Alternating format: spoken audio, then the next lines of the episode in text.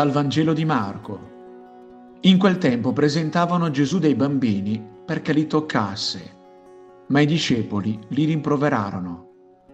Gesù, al vedere questo, si indignò e disse loro, Lasciate che i bambini vengano a me, non glielo impedite. A chi è come loro, infatti, appartiene il regno di Dio. In verità io vi dico, chi non accoglie il regno di Dio come lo accoglie un bambino, non entrerà in esso. E prendendoli tra le braccia li benediceva, ponendo le mani su di loro.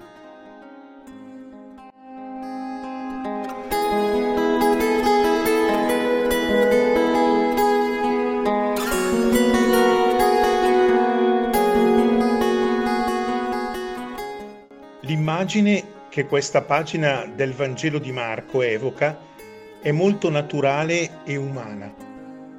Le persone si avvicinano a Gesù e gli presentano dei bambini.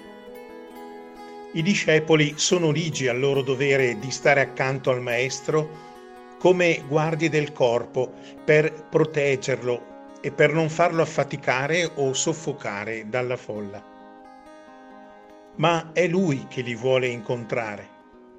Lasciate che i bambini vengano a me e non glielo impedite. A chi è come loro infatti appartiene il regno di Dio.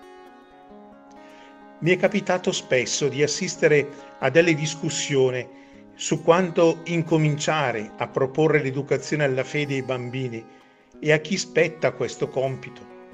Ai genitori, alla parrocchia, ai catechisti? Sono discussioni che credo lasciano il tempo che trovano se impariamo ad osservare con attenzione i bambini e abbiamo cura delle parole che usiamo e poniamo la giusta premura ai gesti che facciamo in loro presenza o condividiamo con loro.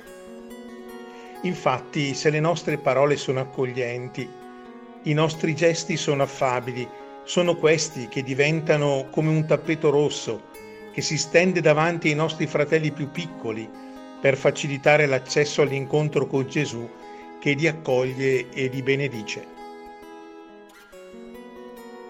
Durante la giornata di oggi provo a guardare con occhi benevoli i bambini e i ragazzi che incontro e mi chiedo, io con le mie parole e i miei gesti sono ostacolo o tappeto rosso all'incontro dei fanciulli con Gesù?